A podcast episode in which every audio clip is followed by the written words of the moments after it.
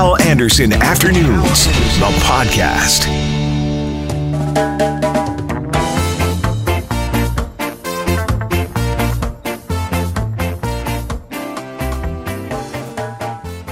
A very busy Monday afternoon here on CJOB. Cynthia Carr, epidemiologist, will join us after the news at 2:30 in about half an hour. We're going to talk about masks and also, you know, the balancing act between restrictions and business, right? The economy and and public health safety, I guess, is is kind of the balancing act. And boy, it's tough to please everybody, but I guess uh, provincial public health officials are, are trying to do that. Uh, Brittany Greenslade, our global news senior reporter, will join us as well on uh, these restrictions and uh, will there be compensation for some of the businesses impacted? So still lots coming up on the show. Also, the head of Doctors Manitoba uh, is going to join us. I just got a nice message here on on Facebook from Rick. Uh, Rick says, we just gave away the Santa Lucia pizza. Rick says, Hal, I started having the Hal and Joe pizza from Santa Lucia a few years back. Santa Lucia on Corydon is my favorite spot. They did not open up for dine in, but of course I order and uh, grab and go all the time. I switched hell full time to CJOB when COVID began, and I have not missed a day since. Best regards. Take care, Rick. Isn't that nice? Very nice of Rick to uh, uh, send that message to me. And yes, the Hal and Joe pizza is fantastic. I'll tell you what I'm looking forward to. I'm looking forward uh, to trying one of the great new brunch, uh, brunch and breakfast menu items at the Toad Pub. The owner of the Toad Pub, Kevin Monk, joins us on the phone now. Kevin, good afternoon. Hey, Al, how's it going? Good. So, listen, um, first of all, I'm sorry to hear you have to shut down for a couple of weeks. We were chatting earlier today, and I, I was talking to a, a, well, Dave Patrician, the sports doctor, who's on my show quite a bit, and, and he's been in the restaurant for business for many years. And when you were on with me before, and you said, well, we can't open up as late at night, so we're going to open up earlier and do brunch and breakfast your attitude uh, impressed me and a lot of other people that were listening and heard you, and and they your attitude impressed Dave too, and said, you know what, I love it. He's not grumbling. He's going, hey, it's a pandemic. Uh, you know, you got to do what you got to do, and and you're doing the same thing again. You, you said to me, hey, yeah, I got to shut down for two weeks, Hal, but I'm excited because my brunch and breakfast menu is taking off, so I'm anxious to get back at it in a couple of weeks. How are you staying so positive through this? Because we're definitely hearing anger and frustration from other restaurant owners. Well, hey, just to be clear, we understand COVID's no joke.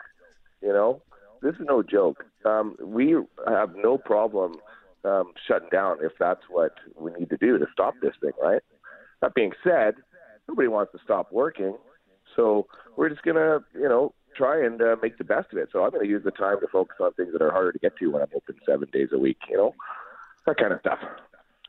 Yeah, so you're gonna you're you're you're gonna look at changing the way you do things, like you know maybe a little renovating or or whatever. Yeah, I mean, I still want to keep some of my staff working, so if I can get them to do some of these home improvement projects and stuff, I'm gonna I don't like definitely the the cook is not your uh, carpenter, but you know we'll see what we can do you know, keep the family in uh, in check here. You know. Um, yeah. Uh, do you feel though? Uh, you, I'm sorry. Finish your thought, Kevin. I apologize. Yeah, the, the, the Toad's 30th anniversary is on October 3rd, and we had all these entertainment planned. We had a great uh, party planned, but we couldn't do that. So we're hoping, you know, one of these days we will be able to uh, celebrate again.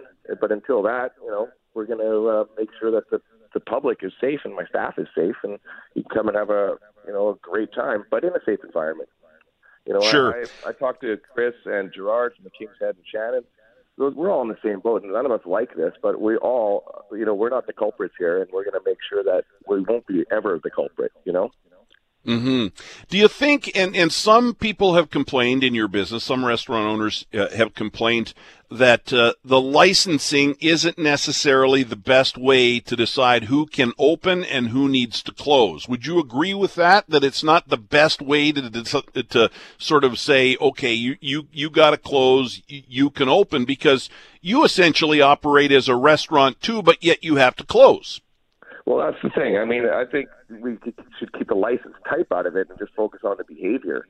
You know, um, all of the mandates that say you know 50% capacity and the social distance, all that stuff that needs to be done. But as far as you know, because you know, say there's a vaccine, and I can have a band and a big party there. That shouldn't determine whether or not right now I, I can adhere to the to the uh, system. You know. Hmm. Yeah. And so uh, I'm curious to know because we're going to talk with our Brittany Greenslade about this in about half an hour from now. Uh, do you think uh, you know you have to shut down for at least two weeks? Let's hope it's only two weeks, but for sure yeah. it's going to be two weeks. Um, do you think that you and, and other people in your business should be entitled now to some sort of compensation or or something for having to shut down? Well, you know, if you ever get laid off from your job, typically you get two weeks notice. You know, and maybe you get a severance check but none of that happened. I've got you know all the food in my fridge. I had tapped kegs of beer. You know they they're not going to last for two weeks. I got to throw out all like you know I'm going to donate and give a lot of the stuff away that I can. You know, but nobody's going to compensate me for all that wastage, all that product. You know. Yeah. So yeah, yeah, it, have compensation. Sure.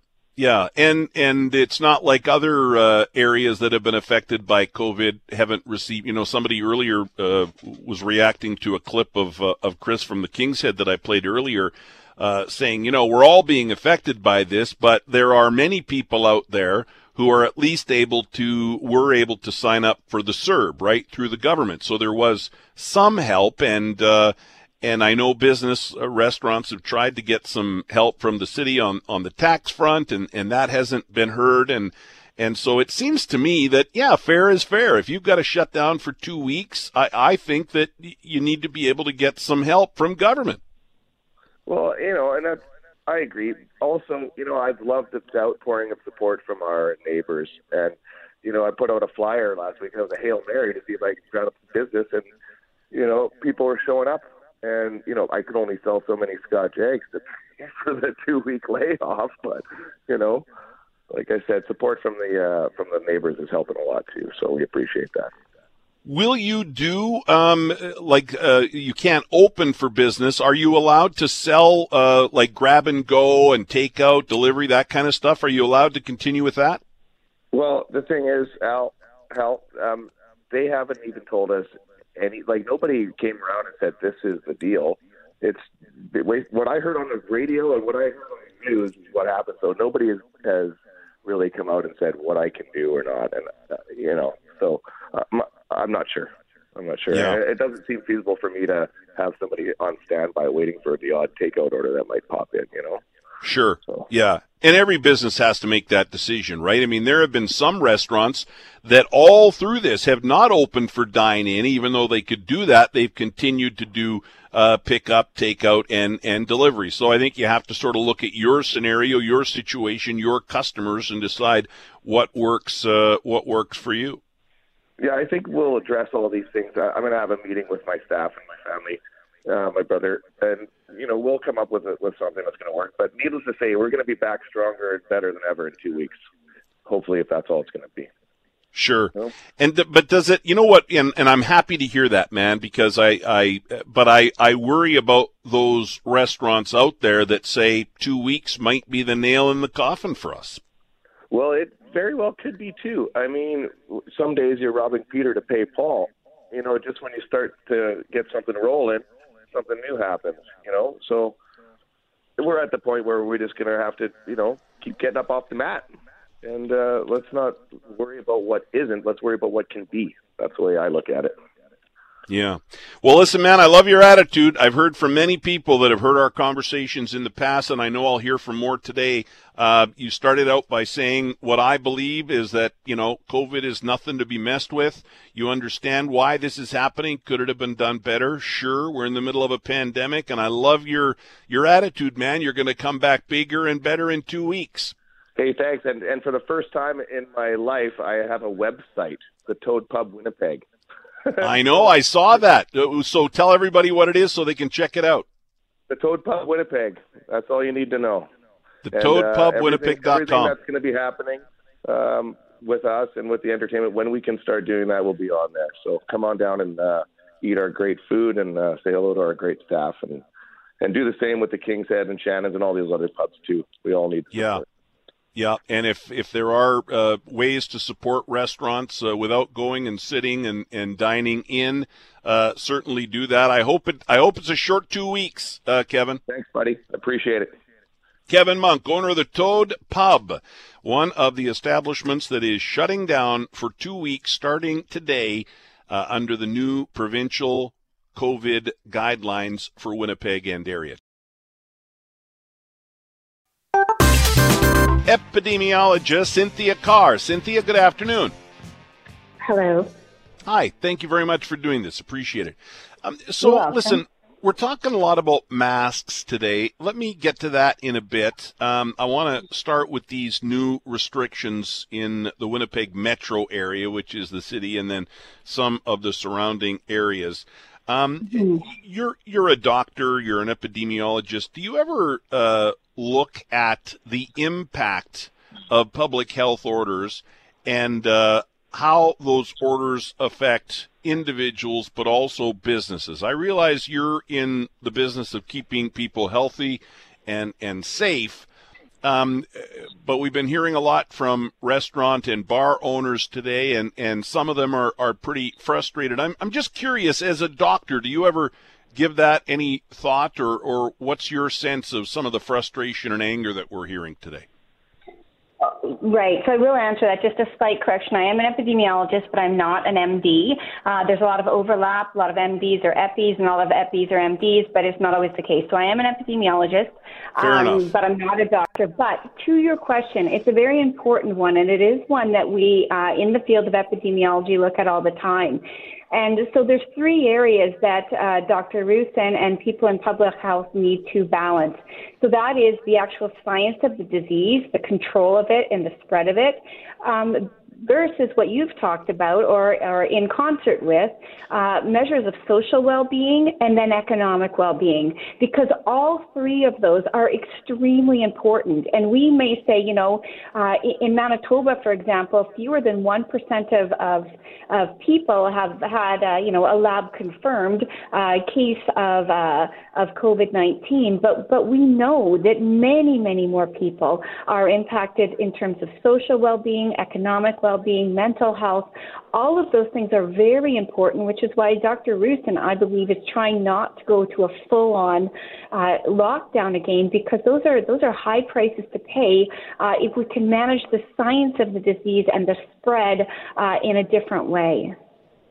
Yeah, and and there's uh, uh, I I can only imagine what Dr. Roussin is dealing with, right? There's the politicians they mm-hmm. want one thing. He's trying to do the best from a health perspective. And then there are individuals and business people that are, are chiming in as well. What a tough job that must be. It's very challenging. And, you know, one of the lessons from SARS uh, from 2003-4, which was much shorter in duration, was that, uh, you know, the World Health Organization itself says that the social and Im- economic impact of SARS was much greater than the actual infection rate itself. But you know, we that that was you know was a measure that was needed so that the infection rate did not become out of control. So, you know, it, it feels like, well, why are we paying such a high price when the infection rate is so low? But it, it would be higher if, you know, we weren't having to make some of these tough choices. And it doesn't help that this is a new virus. We know more every day as we go along. And that gets me to the mask conversation. Uh, even I'm going to play some audio later on of Dr. Fauci, Anthony Fauci, uh, in the U.S., who was on 60 Minutes last night talking about a bunch of stuff around coronavirus, including the effectiveness of masks. And mm-hmm. early on, even he said, eh, you know, masks probably aren't doing a whole lot, but we've learned more about the virus, and now we know that masks do work, right? And, and I saw that uh, interview as well. The point in the beginning, which was a, it's a little bit gets miscommunicated, and what he was trying to say as well, is that in the beginning, if you remember, the concern was about protecting surgical medical masks um, so that the healthcare system would have them. And, and we weren't really talking as much about cloth masks, but as he said, we've learned that cloth masks actually have quite a bit of effectiveness, as shown in labs, uh, to be able to um, help stop the, uh, the the spread or the droplets from going as far as they can without wearing a mask. So um, from the beginning, the other complicating thing was we were always saying only the person with the infection should be wearing the mask. That is protecting you from getting it from them. But the change over time is that we would learn as we go is this asymptomatic infection rate. Is that so many people were found to be uh, uh, have a, a positive test result with no symptoms and that it was found that you could spread it that way. So with that, we have to all act as though we might be infected, as opposed to the classic where there's obvious symptoms and only you uh, with those obvious symptoms uh, would wear the mask. And a cloth mask, it's not an N95, but a cloth mm-hmm. mask is effective, right? Uh, like, give me the breakdown on the, because some people are, are now saying, well, fashion masks uh, don't work. Cloth masks don't make a difference. They do, right? Well, and it's a good point, right? Like, think of all of the masks that are out there for purchase. Clearly, they have not all been tested in a lab environment. So, uh, again, the World Health Organization would say the best would be to have a mask that is three layers um, for protection, and of course, a fabric that allows you to breathe properly, uh, and not maybe like a you know a dense nylon fabric. But you're right; we can't say that every single cloth or disposable mask has the same level of effectiveness in blocking the same amount of the um, droplets or keeps them, you know, from going from three meters and down to two meters. But overall, having a barrier in place is shown to definitely help the harm reduction side in terms of doing something rather than nothing, particularly as the World Health Organization says, when you have to be in a situation for 15 minutes or more and you're within two meters of somebody else. That's when you, you need to be wearing a mask. And the other thing I hear from, from listeners uh, a lot is well, we've been told to wear masks again. Masks have been mandatory in public places now again uh, in Winnipeg for a while. We've been doing that, and yet we continue to see high numbers. I have said, and tell me if I'm right or wrong on this, I have said, yeah, but what would the number be like if we weren't wearing masks? So maybe weigh in on that too, because I hear that from a lot of people. Absolutely. And in the beginning, remember when we were talking so much about projections? It could be this many cases, it could be this many deaths. Um, that wasn't wishful thinking or predicting, it was projecting and saying if we don't do anything, this could be the worst case scenario. So it's very hard to say, well, you know, we're seeing the numbers go up, which is not ideal, of course, um, but it's hard to say that that's in spite of mask wearing. The numbers could be twice as high if we weren't wearing masks, but of course we can't measure what, what isn't happening. So, you know, we have to believe from all of the other research that wearing masks is helping again with harm reduction. You know, eh, eh, you made this point in, in your comment there. I think so much of what we talk about, even with the experts like you, uh, Cynthia, these are best guesses, right? I mean, eh, there's no certainty in this. There's no certainty in an epidemic, is there? Well, and, and uncertainty creates, um, you know, increasing anxiety, and, and I understand that. Uh, the longer the uncertainty continues, the more, it, you know, we don't sleep well, we're concerned, we're, you know, might be suffering job losses, financial uh, impact. It's very tough on everyone. But remember that as more scientific information comes out, that is shared. So there certainly is certainty um, from research that masks do help, that distancing does help, that hand washing does help. Um, so, and that the more you're together in an enclosed space, the more likely it is that that virus will spread, and and we don't want it to spread to our most vulnerable uh, population, and that comes from the community. It doesn't just start in a long-term care home or a hospital. Cynthia, thanks for your help today. I appreciate it. Very welcome. Cynthia Carr, an epidemiologist, not a doctor, an epidemiologist at Epi Research, and you hear her uh, here on the air uh, quite a bit with us. Dr. Corey Bailey is the president of Doctors Manitoba and joins us now. Good afternoon. Good afternoon, Hal. Thank you for doing this. Um, a couple of things uh, that I wanted to chat with you about, and thanks for making time. I, I know it's a very busy time for you, obviously. Uh, we just heard in the news that uh, COVID 19 testing will begin starting tomorrow at community clinics, and you're partnering up with the province on this at da- uh, Doctors Manitoba. Tell us about it. Exactly. You know, uh, physicians know the importance of timely COVID 19 testing for Manitobans, and that's why physicians have stepped up to uh, open clinics to make them available for COVID 19 testing. Uh, Doctors Manitoba has uh, partnered with Manitoba Health in order to uh, facilitate uh, safe COVID 19 testing. this will be happening either after hours in, in clinics that, that have offered uh, their facilities, or if they do have uh, the physical space to be do it to to do this separate from their usual patients, uh, some may be able to offer this uh, during daytime hours. I'm curious. Uh, did Doctors Manitoba go to the province, or did the province come to you about this? We're in, in constant consultation with the province uh, in terms of uh, how to optimize uh, healthcare for Manitobans, and uh, I think the province uh, approached Doctors Manitoba to see if this would be something that uh, we'd be able to help facilitate, and Doctors Manitoba and, and Manitoba physicians were, were happy to participate. Because the province has also put a, a, request today looking for healthcare workers, you know, paid positions to help out at this time. Uh, and I would imagine that includes doctors as well, eh? Uh, I'm certain.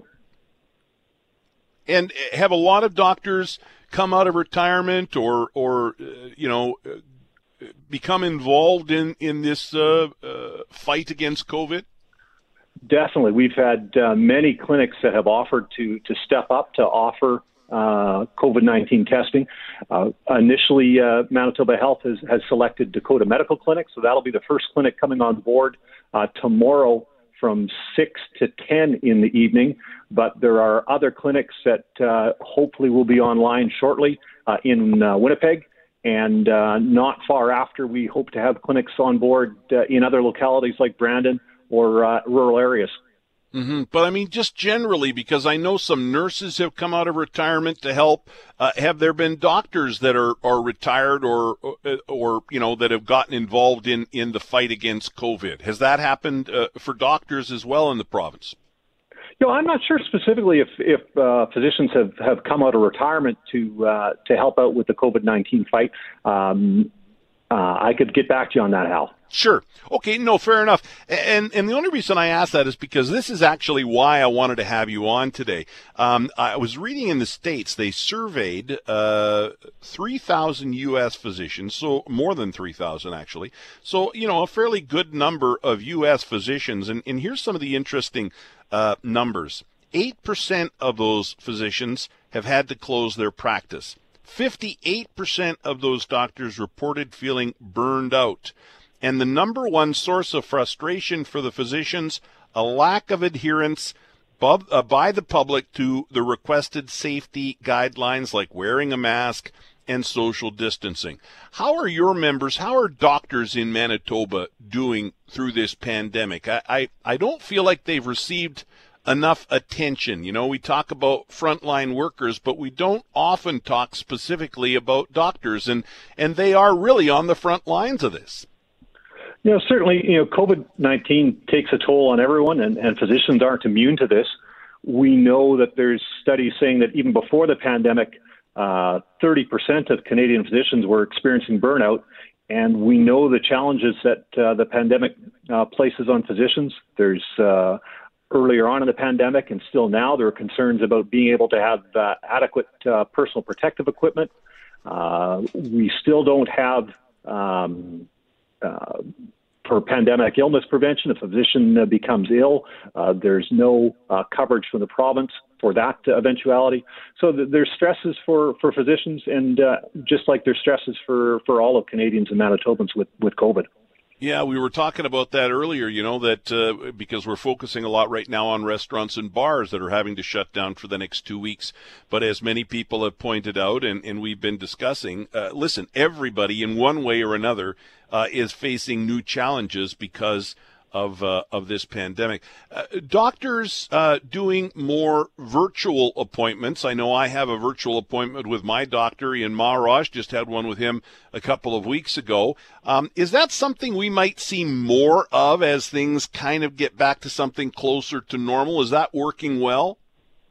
Certainly, Doctors Manitoba has been uh, advocating for increased virtual care uh, even before the pandemic. Uh, it wasn't something that was possible uh, previously because uh, Manitoba Health didn't uh, didn't authorize that. But uh, I think going forward, uh, the page has been turned, and I, I think the public will demand that that virtual care be an option once we get back to normal. Corey, Dr. Bailey, thanks a lot for this. I appreciate it. Anytime, Hal. Hal Anderson Afternoons, the podcast, is available on Apple Podcasts, Google Podcasts, and anywhere you find your favorite podcasts.